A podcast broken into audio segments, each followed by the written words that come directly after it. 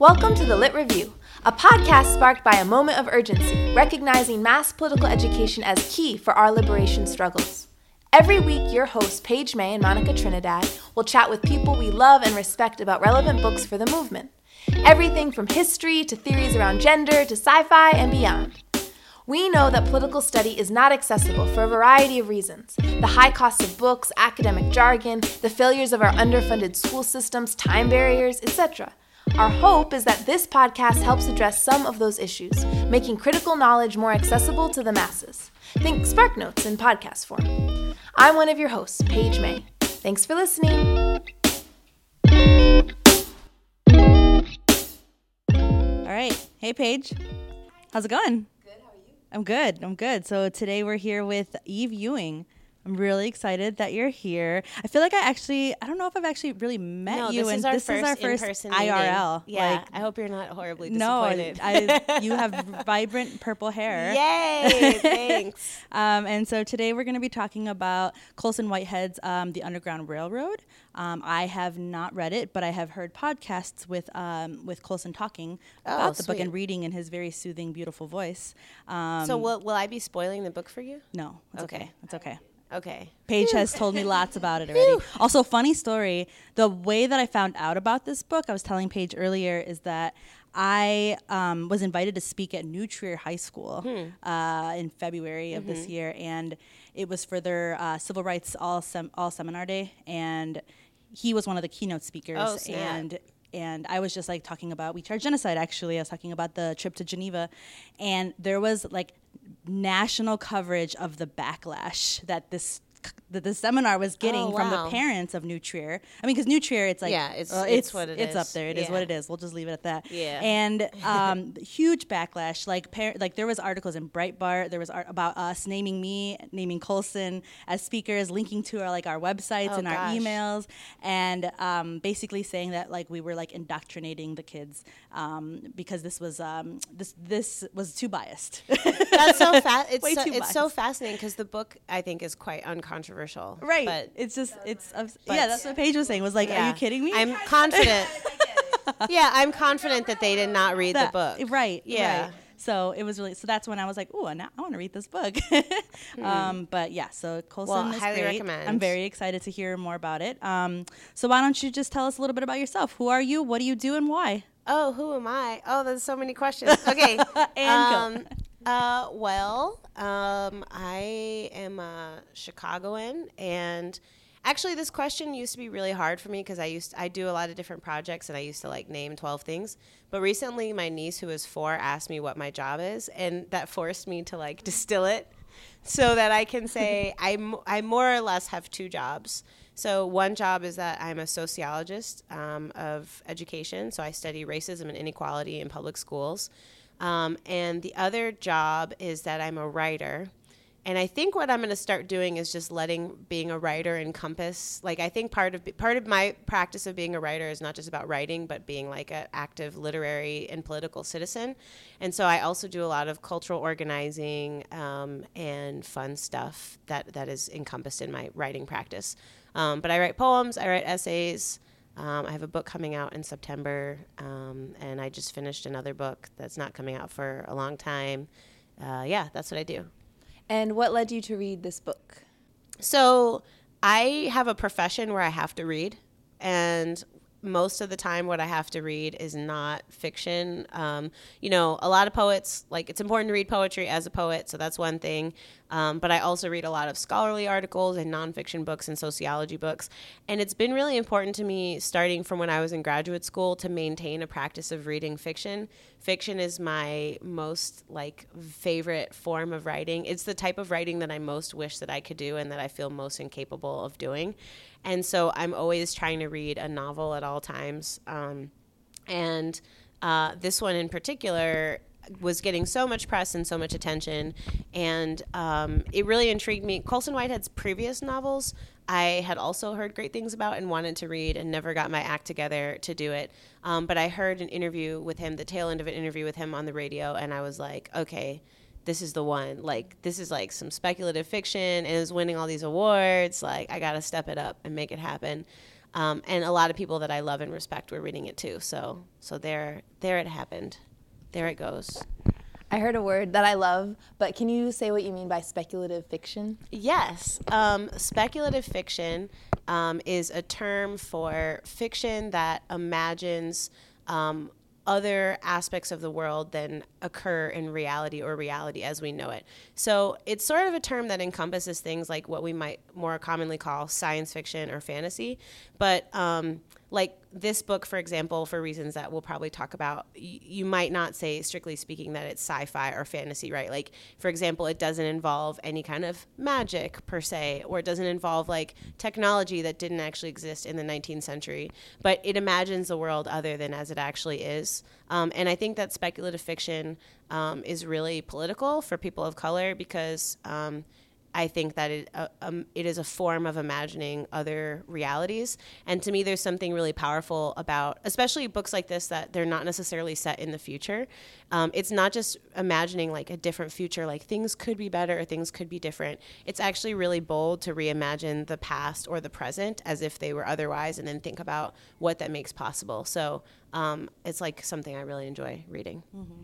I was actually just talking to Page a little bit before this too. While we're reading for you, is I the way that I I don't read fiction often. That's Oh, like no, I know, I'm I so know, sad for I know. you. I, it's it's it's a problem I'm going to fix in my life. Um, but I was talking about how fiction is one of those things that I think is so important for organizers to read um, because just as art and movements uh, is important for like illuminating both like what we're fighting for f- but also like giving more life to our histories in various more accessible different ways.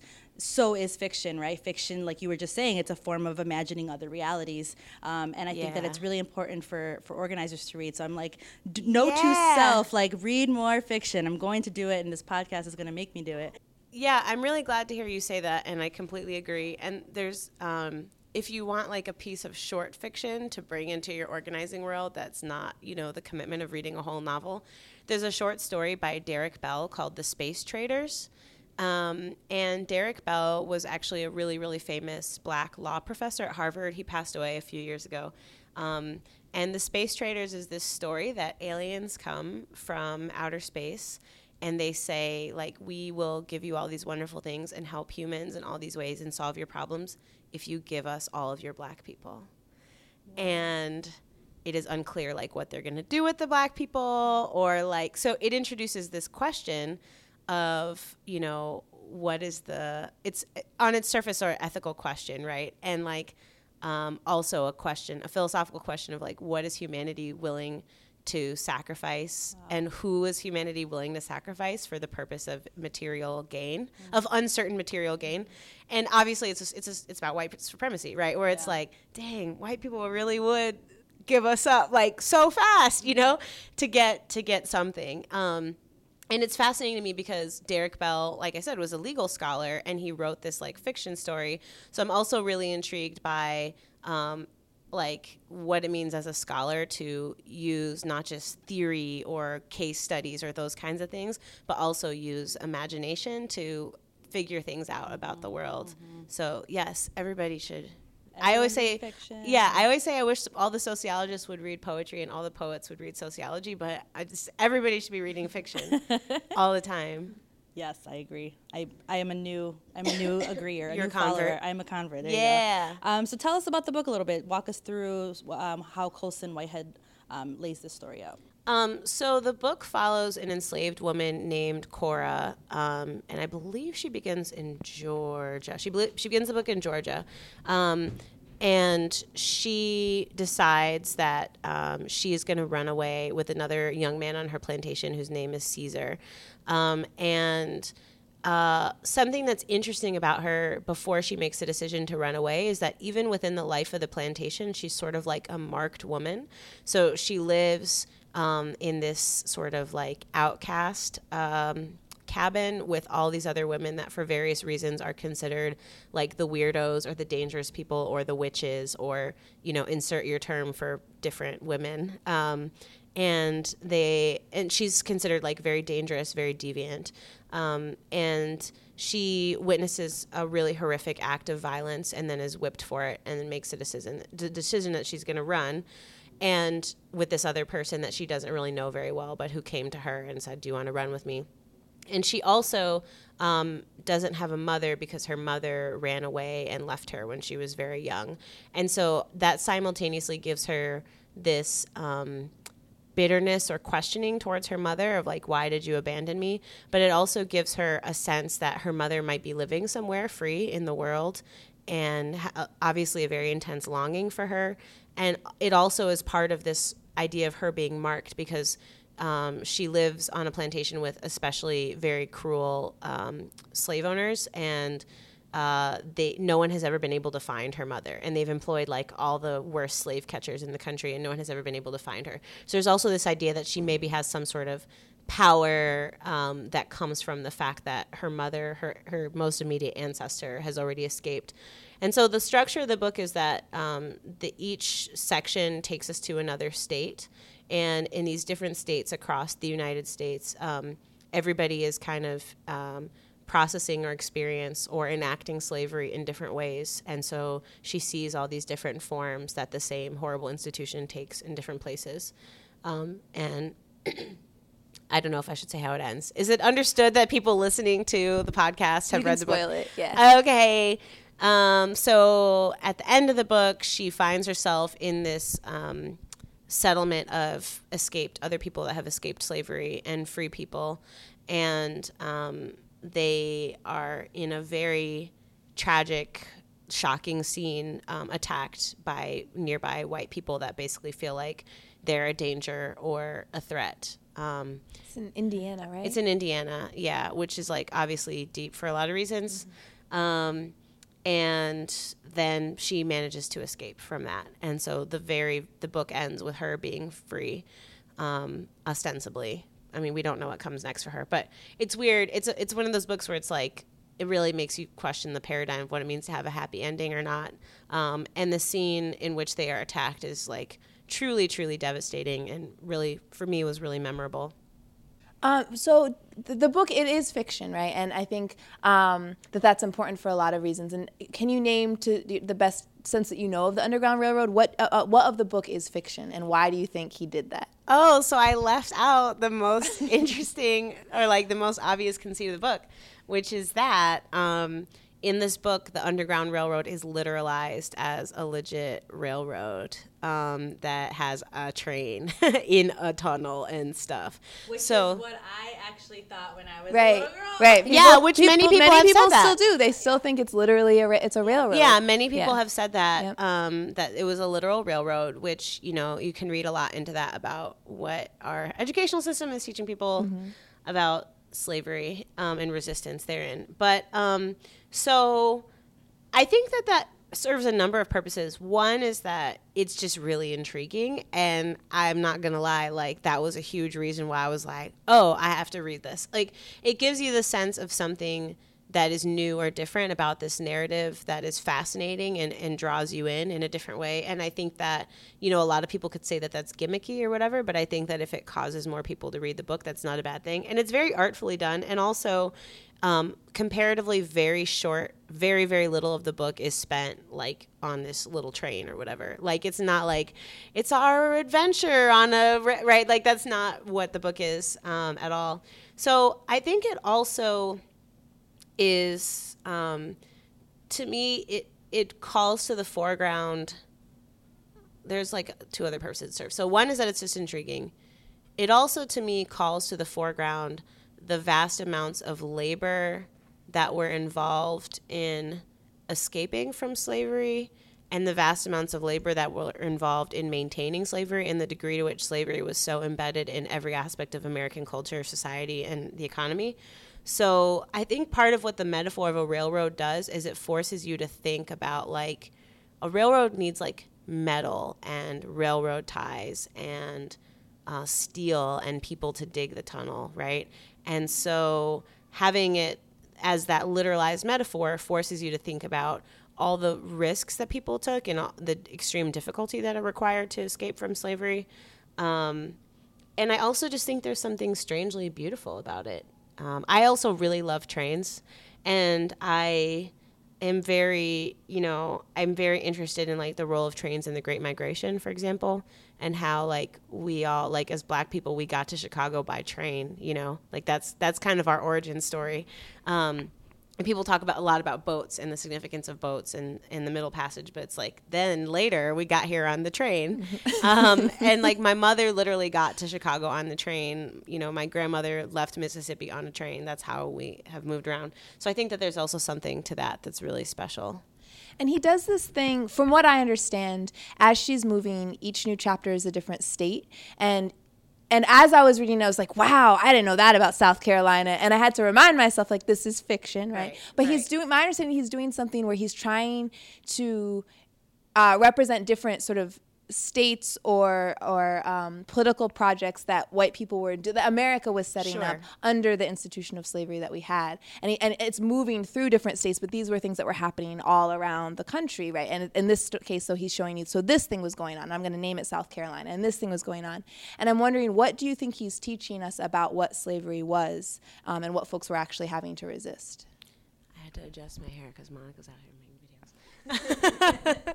um, yeah, I think that that is one of the huge interventions of the book, is that um, like the escape from the plantation. The plantation is really, really, really horrific, and then the the escape from the plantation happens relatively early, right? And yet, this person who has air quotes escaped slavery can never actually escape slavery and so what that looks like is for example in south carolina um, she starts going she's living in this like again like a free or semi-free like bonded settlement of other people and they have all these white doctors that keep telling them to go to the doctor and keep telling all these women to go to the doctor and of course she finds out that they are sterilizing women against their will um, which introduces a conversation about black women and reproductive justice and uh, the history of that in slavery and very much in the present, right? That, as you said, is fictionalized, but I hope introduces people to a conversation about something that is very, very, very real um, and does so in a way that really pushes against. Um, something I something I struggle with a lot is that I think it's very important that we teach young children about atrocities at a relatively early age. Like I think that is important.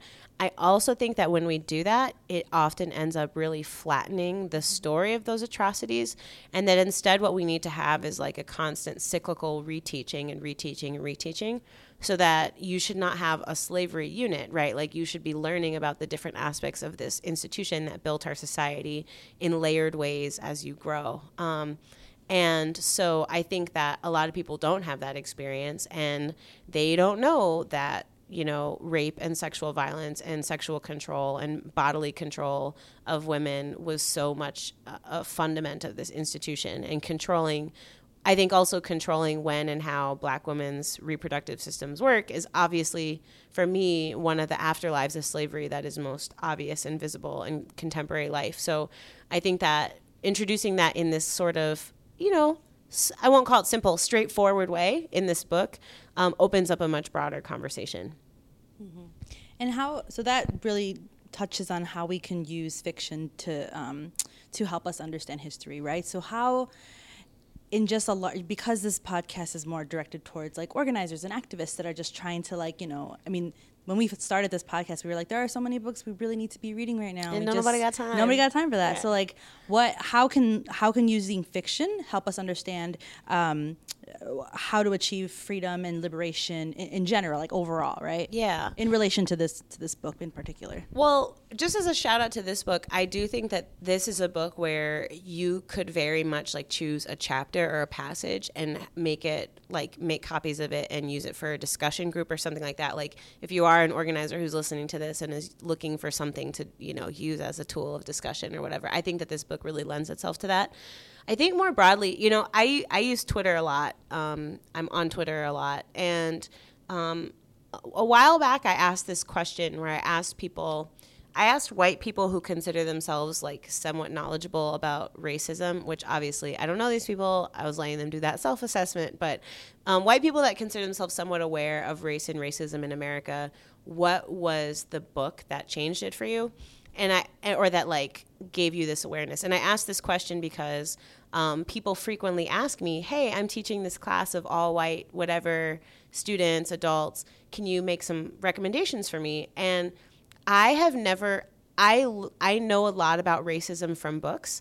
I never had my initial understanding of racism from a book, right? I had my first learning about about racism happened in my life as a very young child through trauma, um, right? Like I was called the N word by a neighbor, right? Uh, and like people put Klan march flyers like on the windshields of cars in my neighborhood and stuff like that. So that's how I learned about racism, right? And so I don't know what it's like to be a college student or a very earnest middle school student at New Trier or whatever and have to learn these things. So I so I asked the Twitterverse and so many people came back and said that their first understanding of race and racism and oppression and inequality in America came from fiction um, or even from like literary nonfiction, like the autobiography of Malcolm X, the, the Alex right. Haley version contains a great deal of fiction in it, um, and is like a you know um, a narrativized account. So I think that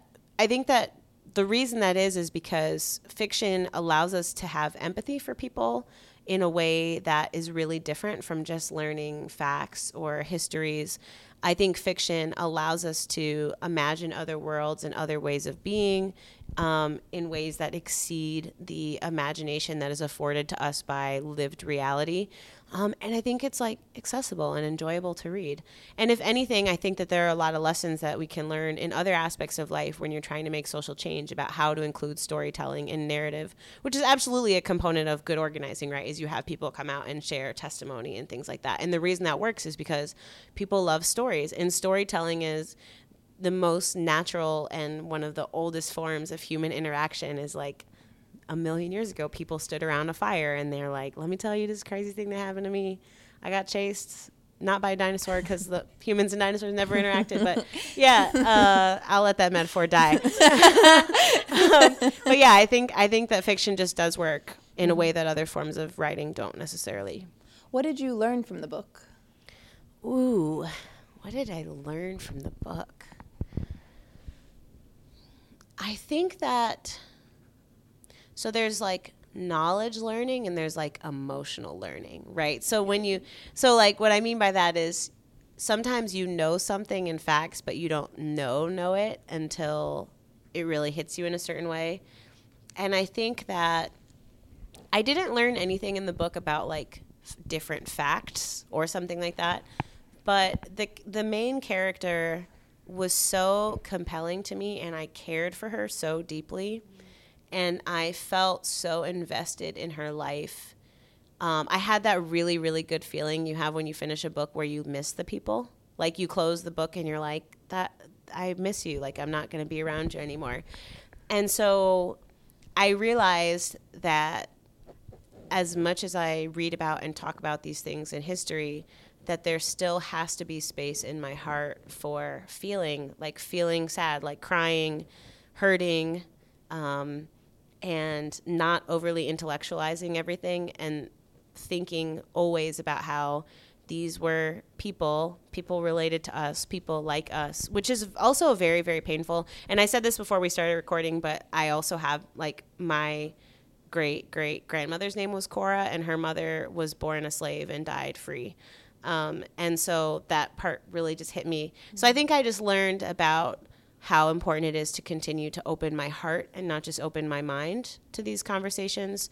And it also made me just want to um, keep reading a lot of keep reading a lot of things. Mm-hmm. So I think I learned something about myself. Yeah, it's so beautiful. I really want to read this book now. You should. It's oh long. It's super long, but it, it's a pretty quick read. It's not like Black Reconstruction long, so I can probably no. do that. Are you all gonna do homegoing? Has anyone recommended homegoing? Uh, you just said that. yeah, so I'm obsessed with. I read. I think these two go to. Yeah, yeah. I was like, oh my gosh, this is. Yeah, they are companion texts in many ways. And then I saw you tweeting. As so, Hi. I, as a teacher, I was like, oh, I feel like you could do incredible lessons Yeah. with those two Oh, books yeah. together. And so Yeah. I saw you tweeting about it. I was like, I all I want to do is right now is talk to Eve about this. Oh, book. yay. And, and homegoing, yeah, because they're they tell the history in very specific ways, but in ways that, com- for me, like as you were speaking, thinking- Complicated. they complicate. There's not really like a hero. Like she doesn't even really choose to she chooses to leave and Yeah. run but it's not for this big noble Right. right like they're gonna make a movie out of nat turner rebellion right kind of moment Right. and a lot of people die like Yeah. everyone who helps her i think everyone dies or Yeah. goes through a horrible thing and they never know if she makes it they And never know if it was quote unquote worth it and she's one person out of a system that treats people right like millions of people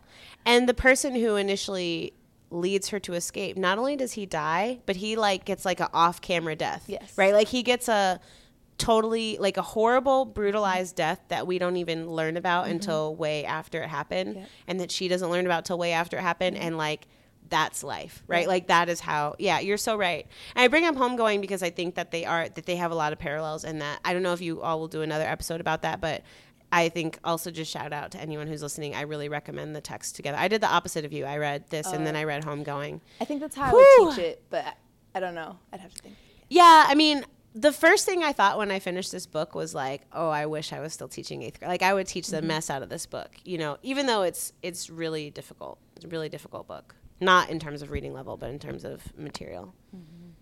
Did you have like a, a was there like a really incredible chapter that you can remember or like Hmm. yeah, like Yeah. a favorite part of the book? Well, yeah, I have the. I there are so many favorite parts. This was like a heavily underlined book for me. Um, when you you all asked me to think about like what is your favorite part passage, and my favorite passage is in my favorite part, which is like um, when they get to Indiana and they're living in this free settlement. Um, there is a conflict within the settlement between different factions that very, very, very roughly map on to like maybe like a Du Bois, Booker T. Washington kind of thing. But um, we don't have to do that. We can just say there's just different political factions within um, the settlement, which is basically um, the dude that um, freed his family the quote unquote right respectable way, which is that like he, you know, rented himself out for labor and raised all this money and purchased his whole family's freedom versus all these folks that escaped. Um, and he wants them all driven off of the land. Like they're attracting too much attention, they're fugitives, they're dangerous. And then there is this like heroic, um, orator character who is who gives these beautiful speeches where he's like no we all have to be together which is also super problematic because he's like light skinned and was never he was born free like never actually experienced slavery which i just thought was an amazing character for colson whitehead to write. Like this um this black per and there's so many people like this in history right? Like black people that become these exalted leaders that themselves are not necessarily experiencing the oppression that they're speaking out against in this really beautiful way, but they feel empathic and they like get elevated because of various degrees of privilege that they have. And um, but there's this part where everybody gets together in the barn and they're gonna have these um, spe- they're gonna have these like this debate about what they should do and if they should kick all the escaped people off the farm. And um, the the one of the characters gives a speech that I thought was really beautiful. And as a moment of fiction, it's also like it's this part of the book where like everything seems to be going great. Like she Cora has like a boo and like a little family that she's built of like other people and they're all free, everything's great and they're like working land. And so you have this extreme tension of like this cannot be this cannot last forever like this cannot be good and it doesn't it ends in this horrible way um, so just in terms of like narrative structure it's a beautiful moment and then or it's a really well crafted moment and then in terms of like these speeches it's very beautiful Um, I mean, I, there's so many things that there's like whole parts that I would love to hear your thoughts on. But I, I think, you know, you've been speaking about how the, the initial question I had was, you know, would you teach this to young people? And, and I think you've said yes, right? Um, and I guess I'm wondering, would you teach it to young white people? And how might that be different than how you teach it to young black people or people of color? Um, but like what do, yeah because i there were parts about it that i thought were really interesting because my favorite quote not favorite's the wrong word most interesting part was the white folks who take her in because they don't want to be seen don't want her on their front porch because they know other people are looking and they don't want a black person on their front Yeah. porch. And that she couldn't have made it without them and they die. Um, Yeah, they die a horrible, sucks. horrible, Yeah, it's- I mean, it really sucks, exactly. But Yeah. so, it, um, yeah, I'm wondering if you can kind of speak to, to that, what it says about agency. Um, Yeah, that's a really good point. So I would teach this to everybody. I think it's just a great book for so many different audiences. Um, I think for young white people, there is a there are a couple of lessons. One is the lesson of like um, people that were living in slavery were human people, and they were not pictures in a textbook. They were not numbers on a table. They were human people um, that had love and fear and hope and desire. And as something that this book illustrates, like had in them um, the deep, deep, deep abiding belief that they deserve to be free and to live as human people. Even if, like, can you imagine being born into slavery and the only reality that you know is that you are an object of property, and yet and still there is something in your soul that tells you that that is not true, and that that, that you are not that, and that you should fight to not be that. Um, there's this po- there's this essay I really love by Audre Lorde called "Poetry is Not a Luxury," and there's one part where she says, um, "Yeah, oh really? yeah, Did- that's my first tattoo. what does it say? It doesn't say that. It just Oh. means that essay and how I understood it. But Oh yeah. snap! I was gonna get a tattoo yesterday that said "Poetry is not a luxury," and then the tattoo shop I, that I go to, I called them and they're like, "We're really full." And then afterwards, my friend Jose, Tattoos, not allowed. I know, right? And then my friend Jose posted a picture of himself at the same shop, and he got a tattoo yesterday. I was like, "He stole my spot! How dare he?"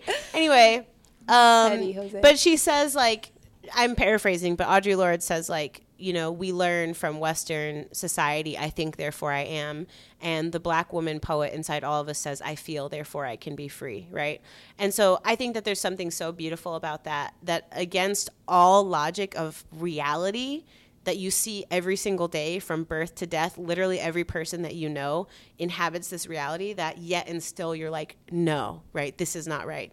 And so I think that so much about the way people are taught, people of uh, all over the place of all races are taught about slavery is so dehumanizing um, and replicates some of the violence of slavery itself by not focusing on things like love and hurt. And so I think that a lot of white audiences in particular could really benefit from this character who is just so deeply human and that you just want her to win not because of some great moral good but because you care for her and she's a great protagonist. Um, that's one thing. And I, the other big lesson i think that white people could really take from this is this question of agency and what it means to be an agent against a system of oppression that you think is wrong. And that the different there are different characters there are different white characters in the book who participate in the Underground Railroad for different reasons. Some of their motivations are very, very deep and altruistic, and some of them really aren't, right? And some of them are like not so great. And there are, and some of the ones that are really great and have great motivations, they die, right? And so it also makes us think about um, how difficult freedom really, really is and the role that all of us have to play and the sacrifices that are made to achieve it. Um, and it also, like, it's not based on this really over heroic, um, simplified, flattened person of like a savior white person that was so good hearted that, you know, they were taking in slaves every day and like making them eggs and bacon. Right. It's like, no, people were very afraid and and sometimes maybe did not act really nobly because they were afraid and they could die if they were caught. So um, I think that there's a, a lot to take away there. If you could tell Colson Whitehead anything about this book, what would you tell him? Oh boy, was that the super? Was that the surprise No. question? Okay, I would tell him. This is so terrible of me because it's going to sound like I'm just giving out cookies, but I would tell him I appreciate.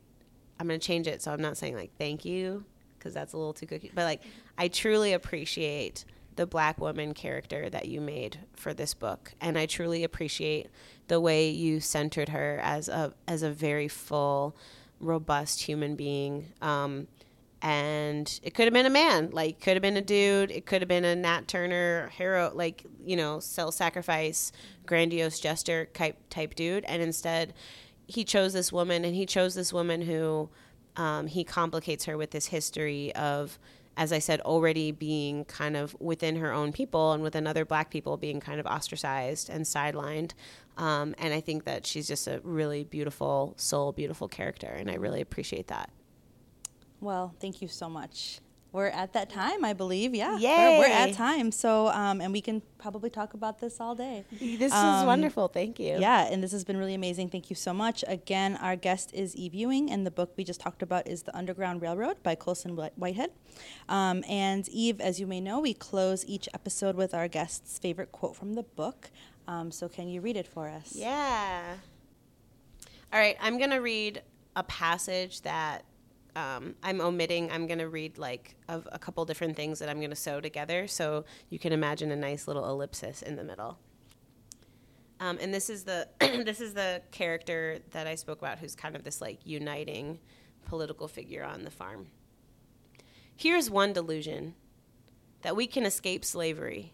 We can't. Its scars will never fade. When you saw your mother sold off, your father beaten, your sister abused by some boss or master, did you ever think you would sit here today without chains, without the yoke, among a new family? Everything you ever knew told you that freedom was a trick. Yet here you are. Still we run, tracking by the good full moon to sanctuary. Valentine Farm is a delusion. Who told you the Negro deserved a place of refuge? Who told you that you had that right? Every minute of your life's suffering has argued otherwise. By every fact of history, it can't exist. This place must be a delusion too. Yet here we are. And America too is a delusion, the grandest one of all. The white race believes, believes with all its heart, that it is their right to take the land, to kill Indians, make war, enslave their brothers. This nation shouldn't exist if there is any justice in the world, for its foundations are murder, theft, and cruelty. Yet here we are. Color must suffice. It has brought us to this night, this discussion, and it will take us into the future. All I truly know is we rise and fall as one, one colored family living next door to one white family. We may not know our way through the forest, but we can pick each other up when we fall, and we will arrive together.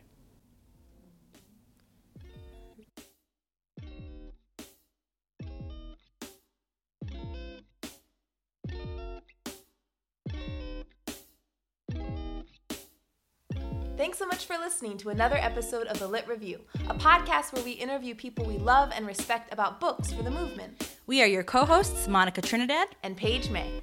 two Chicago based organizers. Special shout out to the Lit Review's very own sponsor, the Arcus Center for Social Justice Leadership out of Kalamazoo College. Keep your eyes and ears open for another episode next Monday, same time, same place. Want to hear about a specific book? Email us at thelitreviewchicago at gmail.com or find us on Facebook. And if you like this episode, give it a shout out on Twitter or Instagram. Our handle is at Lit Review Shy. Keep reading!